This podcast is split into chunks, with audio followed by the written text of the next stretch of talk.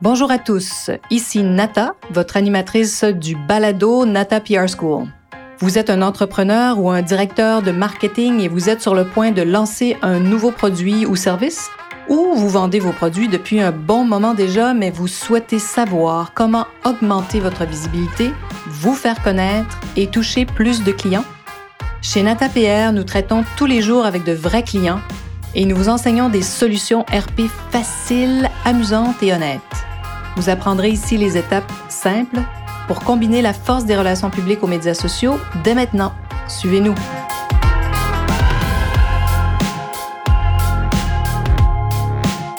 Bonjour et bienvenue à ce 59e épisode du balado du podcast Nata PR School. Les lois des RP et du marketing, règle numéro 14, les catégories. J'aime ces règles de RP et de marketing euh, parce que ça me permet de parler parfois d'un sujet auquel j'aurais pas pensé. Et aujourd'hui, je pense que euh, c'est très intéressant de réfléchir à cette règle des catégories parce que vous avez sûrement déjà entendu dire, si vous n'êtes pas premier dans votre catégorie, créez-en une pour l'être. Je trouve cette loi vraiment fascinante parce que euh, elle permet à des entrepreneurs très très créatifs de se faire une place au soleil, même dans des marchés que l'on pourrait croire vraiment saturés ou impossibles à percer, surtout lorsqu'on voit ces géants qui nous donnent l'impression d'occuper tout le terrain. Pensez euh, aux chaussures de sport, par exemple, hein, ces fameuses baskets entre guillemets, hein, les chaussures de sport euh, qu'on appelle de, toutes sortes de façons un peu partout dans le monde. Euh, hein, parce que vous le savez peut-être, peut-être vous en avez comme moi quelques, quelques paires, elles prennent vraiment de plus en plus de place dans la garde-robe du monde entier. Euh, chaque grande marque luxe les a même réinventées. Elles sont griffées Chanel, Louis Vuitton et compagnie, hein, même maintenant aujourd'hui les plus fashionistas des influenceuses, s'y sont mises et les portent même avec des robes et des jupes. Je parlais avec des amis euh, à un de mes cafés préférés et justement, on se rappelait que dans les années 80, on se moquait beaucoup des Américaines qui portaient ces fameuses chaussures de sport, hein, chaussures de course, pour se rendre au bureau. Alors aujourd'hui, euh, c'est devenu pratique courante. Elles ne voulaient pas, bien sûr, hein, porter leurs escarpins pour pas les abîmer quand on se promène du, du train euh, au métro et qu'elles devaient marcher. Évidemment, ces chaussures-là étaient pratiques. Et je me souviens comme je ne trouvais pas ça très élégant ni très joli. Comme quoi, notre œil s'habitue, n'est-ce pas? Et à force de voir parfois des choses, euh, un item comme celui-là, on finit par avoir un œil, euh, et puis on finit, aussi surtout dans la, l'offre énorme à trouver des baskets, des chaussures de sport que l'on trouve plus belles que d'autres, hein, et même jolies, et on a envie d'en acheter. Quand même assez intéressant tout ça. Alors, bien que peut-être vous n'êtes pas comme moi un adepte de la course à pied ou du terrain de basket, vous avez peut-être maintenant hein, vraiment des baskets très stylées. Moi, j'en ai déjà quelque part pour compléter vos tenues de tous les jours. Vous les portez peut-être même pour aller travailler. La tendance de fond qui met les chaussures de sport au centre de nos garde-robes est plus qu'une simple mode. Hein. Vous vous rappelez, dans, une autre, dans un autre podcast, on parle justement de, de courant de fond ou de mode. Ici, c'est vraiment beaucoup plus qu'une mode, c'est une véritable tendance de fond parce que ça fait déjà quand même quelques années que le basket se réinvente et s'intègre vraiment à des, des garde-robes plus modes. Hein. Il est de plus en plus stylé. Et pour ma part, bien sûr, j'aime particulièrement plein de ces marques, euh, comme je vous parlais tout à l'heure, les Chanel de ce monde et même Miu Miu, que j'aime beaucoup. Et une marque aussi que j'adore, qui est un client à nous, Vionic. Vionic.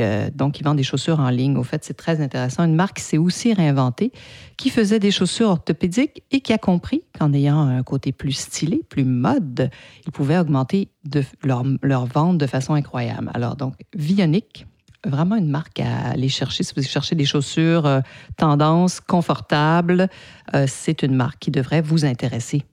Alors, on continue de parler de cette loi des catégories parce que j'ai découvert une marque qui existe quand même depuis plusieurs années, peut-être une dizaine d'années, mais qui a réussi vraiment à se tailler une place euh, au soleil. Euh, je ne sais pas si vous avez, euh, si vous connaissez cette marque, si vous en avez entendu parler, qui s'appelle On Running, donc O-N, On Running, qui a gagné vraiment des parts de marché énormes. Comment? En créant justement sa propre catégorie. Alors, c'est une entreprise au départ suisse fondée en 2010 et qui euh, occupait plus de 40% des parts de marché de chaussures en Suisse et 10% en Allemagne et qui a continué de progresser vraiment rapidement, qui est aujourd'hui présente dans 55 pays.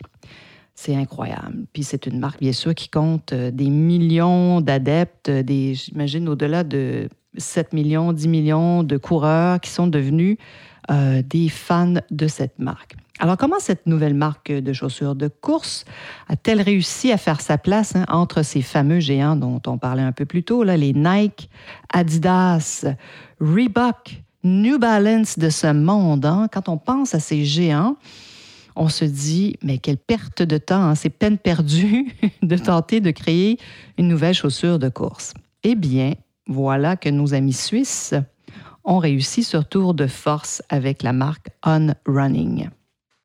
Vous avez peut-être aussi déjà entendu hein, qu'il faut trouver euh, une réponse à un problème que les consommateurs ont. Et peut-être qu'ils ne savent même pas qu'ils ont ce problème-là, mais une solution. Ah, c'est un peu ça aussi quand on veut créer sa propre catégorie, quand on amène une solution nouvelle. Alors donc, On Running, leur catégorie, hein, à eux, ils sont les premiers parce qu'ils font les, les, chaussures les plus incroyables qui donnent l'impression de courir sur des nuages. Donc, des chaussures très légères et à l'absorption incroyable ce qui, bien sûr, fait partie de ce que tout bon coureur recherche, hein, des chaussures légères qui donnent l'impression de courir sur des nuages hein, avec cette absorption de choc, comme on peut s'en douter. C'est une des raisons d'ailleurs pour lesquelles j'aime pas courir, c'est-à-dire que je trouve ça terrible pour les genoux. Je trouve ça trop dur pour le corps. Je préfère le vélo. J'adore le vélo cependant. Mais la course, hmm, mais bon, peut-être que si je me procurais des on running, je changerais euh, d'opinion sur, euh, sur la course. C'est possible. En tout cas, depuis que je me renseigne sur cette entreprise, j'ai très envie de me procurer, procurer une paire de leurs chaussures.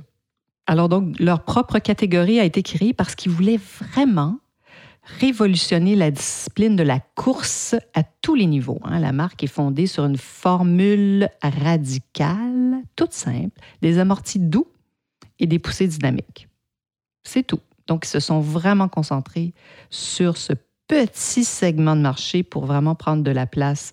En d'autres termes, c'est ça. Donc, comment on peut rendre la course légère? Et c'est fabuleux, cette idée. J'adore courir sur des nuages, j'adore ça. Donc, c'est la catégorie de la course sur les nuages.